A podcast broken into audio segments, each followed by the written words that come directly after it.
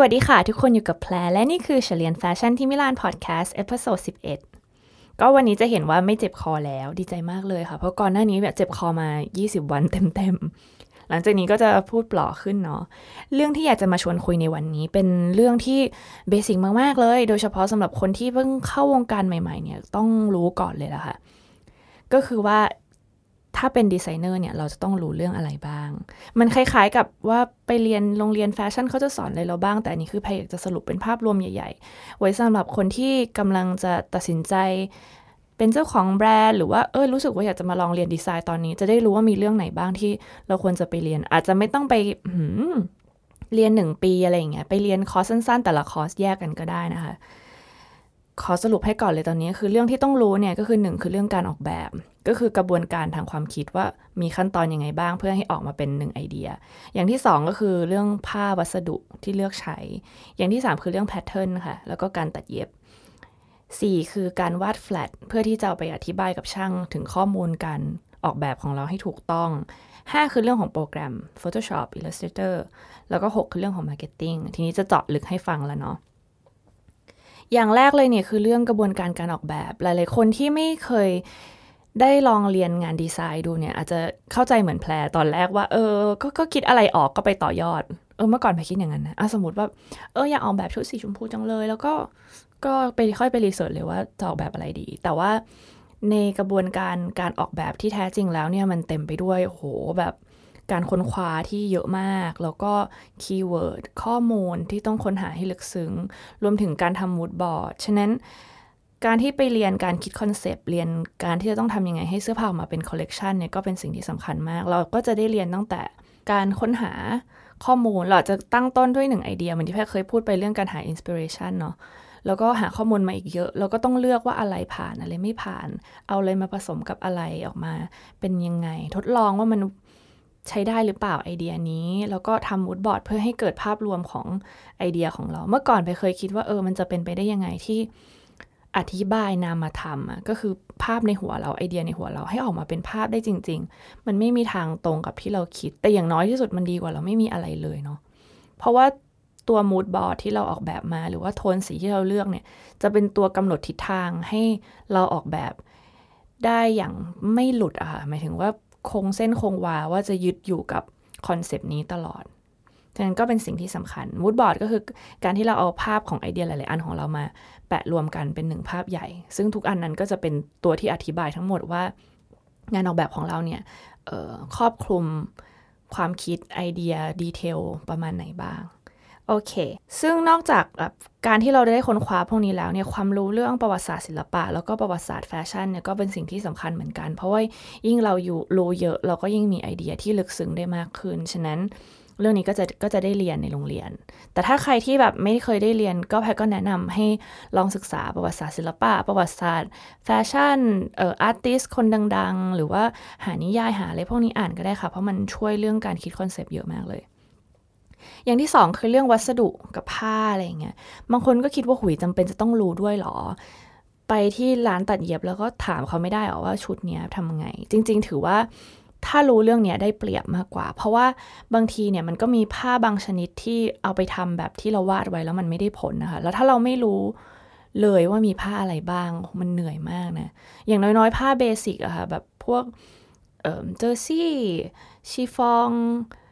silk satin อะไรเงี้ยเหมือนมันเป็นผ้าที่เราควรจะต้องรู้ไว้ ฉะนั้นจะออกแบบอะไรสักอย่างหนึ่งก็จะได้นึกขึ้นได้ว่ามีแนวผ้าแนวไหนเงี้ยส่วนใหญ่ก็ควรจะรู้ basic ยี่สิบสามสิบชื่อ เรียก cotton อย่างเงี้ยไม่ถูก บอกว่าพี่คะไปซื้อผ้าซื้อผ้า cotton cotton เป็นเส้นใหญ่เราจะพูดกับคนขายยังไง มากสุดก็เอาผ้าไปให้เขาดู แต่ว่าคนขายผ้าก็ไม่สามารถแนะนำเราได้ร้อยเปอร์เซ็นต์ฉะนั้นรู้ตรงนี้ไว้ก็ได้เปรียบ เรื่องวัสดุอีกอย่างนี้ก็คือ ได้รู้พวกเรื่องแบบซิปกระดุมอะไรพวกนี้ไว้ก็ดีค่ะ เพราะว่ามันมีวิธีการใช้ที่หลากหลาย ฉะนั้นเราจะได้ไม่ออกแบบเสื้อผ้าแค่แบบซิปซ่อนข้างหลังอย่างเดียว เราจะได้มีไอเดียเฮ้ยใช้กระดุมแป๊กได้ไหมคะใช้ตัวเกี่ยวอย่างนี้ใช้ตะขอเกี่ยวจะมาเป็นยังไง นี่ก็เพิ่มพูนความหลากหลายใน detail เล็กๆน้อยๆของเสื้อผ้าของเรา อย่างที่ 3 คือ pattern บางคนบอกว่าเฮ้ยออกแบบเสื้อผ้าไม่จำเป็นต้องรู้ pattern ก็ได้ วาดอะไรไปก็ได้เดี๋ยวช่างก็ช่วยทำ pattern ให้ ไม่เถียงค่ะก็จริง แต่ถ้าเรารู้ pattern เนี่ยจริงๆ เราถือว่าช่วยให้เราออกแบบงานได้ดีขึ้น แล้วก็บางคนเนี่ยพอรู้ pattern ดีๆ เราเราสามารถบอกกับช่างได้เลยในขณะที่ช่างอาจจะไม่ได้มี แนวคิดการสร้างสรรค์ที่หลากหลายเท่ากับตัวดีไซเนอร์นะคะหมายถึงช่างตัดช่างตัดเย็บเฉยๆ หรือช่าง pattern เฉยๆ เขาก็ไม่กล้ามาแนะนำอะไรว่าเออเธอลองเปลี่ยนเกล็ดตรงนี้ให้เป็นแบบอื่นไหมฉะนั้นดีไซเนอร์ที่มีความรู้ความเข้าใจเรื่องโครงสร้างของเสื้อผ้าเป็นอย่างดี ก็จะได้เปรียบในการทำเสื้อผ้าให้มีรูปทรง ให้มี detail ที่น่าสนใจมากขึ้นซ่อนเกล็ด ให้มันดูแบบไม่ต้องชัดไม่ไม่เหมือนกับตัวอื่นที่เคยเห็นในตลาดอะไรอย่างเงี้ยรวมทั้งสามารถคุยกับ ช่างได้โดยตรง บอกกับช่างได้เลยว่า ช่างคะเสื้อมันเป็นแบบนี้หมายถึงว่ามันพองไม่ได้อย่างที่ต้องการเนี่ย อาจจะต้องเพิ่มผ้าเข้าไปในส่วนนี้หรือเปล่า ถ้าเราเรียน pattern เราก็จะคุยกับเขาได้ การเย็บผ้าถามว่าจำเป็นไหมถ้าพูดตรงนี้เลยจะบอกว่าไม่จำเป็น แต่ว่าอย่างน้อยๆ ก็ทำให้เราขึ้นทรงเองได้เนาะ งาน product ของเราจริงๆ แล้วคือเสื้อผ้าไม่ใช่งานสเก็ตไม่ใช่งานวาด ฉะนั้นถ้า เราสามารถเย็บผ้าได้เอง ก็อาจจะง่ายกว่าให้ช่างอีกคนหนึ่งเย็บให้รู้ไว้ก็ไม่เสียหาย อีกอย่างคือทำให้รู้เลยว่าโหยแบบงานเย็บเป็นงานที่เหนื่อยมากเลาะบ่อยมาก ก็ถือว่าเป็นอะไรที่ต้องฝ่ายเอาโอเค ต่อมาคือเรื่องของงานวาด แต่ว่าในที่นี้แพทอยากจะพูดถึงงานวาดแฟลตมากกว่า ถ้าไม่ได้เป็นดีไซเนอร์ที่ตั้งใจว่าจะ artist เป็นตัวของตัวเองมาก ๆ ในบริษัทจริง ๆ แล้วเนี่ย เวลาเขาวาดออกแบบเสื้อผ้าเนี่ย เขาก็ไม่ได้วาด เหมือนเราสเก็ตภาพส่งอาจารย์นะคะ ที่แบบโอ้โหแบบวาดเหมือนเป็นลายผ้านั้นจะเป็นคนที่ทำงานแบบ fashion illustration มากกว่าเป็น illustrator อะไรอย่างเงี้ยค่ะเขาก็จะลง detail เยอะๆ ในบริษัทจริง ๆ เขาวาดแบบหวัดมากค่ะ แล้วเขาค่อยๆเขียนอธิบายว่าเออกระโปรงเนี้ยสูงเหนือเข่าสักฝ่ามือหนึ่งคือง่ายๆอย่างเงี้ยหรือบางทีถ้าละเอียดมากๆเนี่ยก็คือวาด flat ฉะนั้น flat เนี่ยสำคัญ เพราะว่า flat เนี่ยเป็นตัวที่ทำให้ช่างเข้าใจงาน อันนี้แล้วแต่รูปแบบบริษัทด้วยอย่าง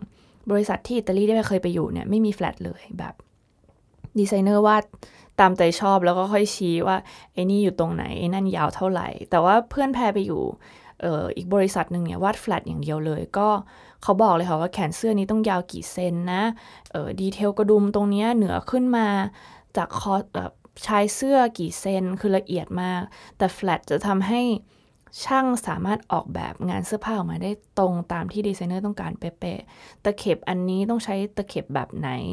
ต้องซ่อนตะเข็บหรือเปล่าหรือว่าเสื้อตัวนี้ต้องใส่ซับไหม คือถ้าเราวาดแฟลตแล้วเราเขียนรายละเอียดได้ ก็ทำให้คุยกับช่างได้ง่ายขึ้นมากๆ ฉะนั้นแพรรู้สึกว่าอาจจะไม่ต้องวาดแฟลตได้ perfect ขนาดนั้น เพราะพอไปคุยกับช่างจริง ๆ ช่างแค่ต้องการเข้าใจภาพรวมของเสื้อผ้าว่ารายละเอียดมันมีอะไรบ้าง กระดุมกี่เม็ด นะคะเสื้อยาวประมาณเท่าไหร่อะไรเงี้ยก่อนขึ้นตัวอย่างจริง ข้อ 5 ก็คือเรื่องโปรแกรม Illustrator แล้วก็ Photoshop ถ้าถามว่าทำไม่เป็นเลยเสียเปรียบไหม ก็เสียเปรียบ แต่ถ้าถามว่าทำไม่เป็นจะเป็นดีไซเนอร์ได้ไหม ก็ตอบว่าเออได้ค่ะ ไม่เกี่ยวเลย Photoshop จริงๆเนี่ยช่วยให้เราทำลวดลายผ้าหรือทำมูดบอร์ดออกมาได้ง่ายขึ้น อย่างเช่นบางทีเราเจอภาพที่เราชอบ แต่ว่าสีไม่ได้ เราก็ไปเปลี่ยนใน Photoshop ให้มัน ได้สีที่เราต้องการเพื่ออธิบายมูดออกมาได้ดีกว่า หรือว่าบางทีได้ภาพ Final Product ออกมาแล้วก็ไปแต่งภาพเองได้เอ่อทั้งทั้ง AI แล้วก็ PS นะคะ ก็คือสามารถทำลายผ้าได้หมดทำลายดอกไม้ทำลายเขาเรียกว่า all over ค่ะ ที่เป็นแบบลายปริ้นทั้งตัวเหมือนกันหมดอย่างเงี้ยพวกนี้ช่วยได้เยอะ AI ช่วยอีกอย่างหนึ่งก็คือในการนำเสนองาน คือบางทีเวลาคนเรียนแฟชั่นเนี่ย เราต้อง ปริ้นงานรายละเอียดทั้งหมดที่เป็นแบบเสื้อผ้าเป็นตัวตัวตัววาด flat mood board อะไรเงี้ยแล้วก็จะเรียงทุกอย่างใน Illustrator แล้วก็เอาไปสั่งปริ้นออกมาเป็นชุด มันจะเห็นภาพรวมอะค่ะ Photoshop มันเห็นเป็นแผ่นๆ มากกว่างั้น Illustrator ก็จะมาช่วยตรงนี้ แต่ถ้าไม่รู้จริง ๆ ก็ก็บอกเลยว่าไม่เป็นไร ถ้าสมมติทำเสื้อผ้าง่าย ๆ ไปคุยกับช่างมีงานวาดในมืออยู่แล้ว ชอบแบบไหนก็ปิ้นๆมาตัดแปะบนบอร์ด อันนี้ก็ก็ได้เหมือนกันนะคะ แค่แบบอาจจะเสียเปรียบเรื่องความสะดวกหรือว่าความสวยงามนิดหน่อยแค่นั้นเอง สุดท้ายคือเรื่องที่สำคัญมากๆ ก็คือเรื่อง marketing ยอมรับว่าไม่เคยคิดมาก่อนเหมือนกัน ว่ามันจะสำคัญขนาดนี้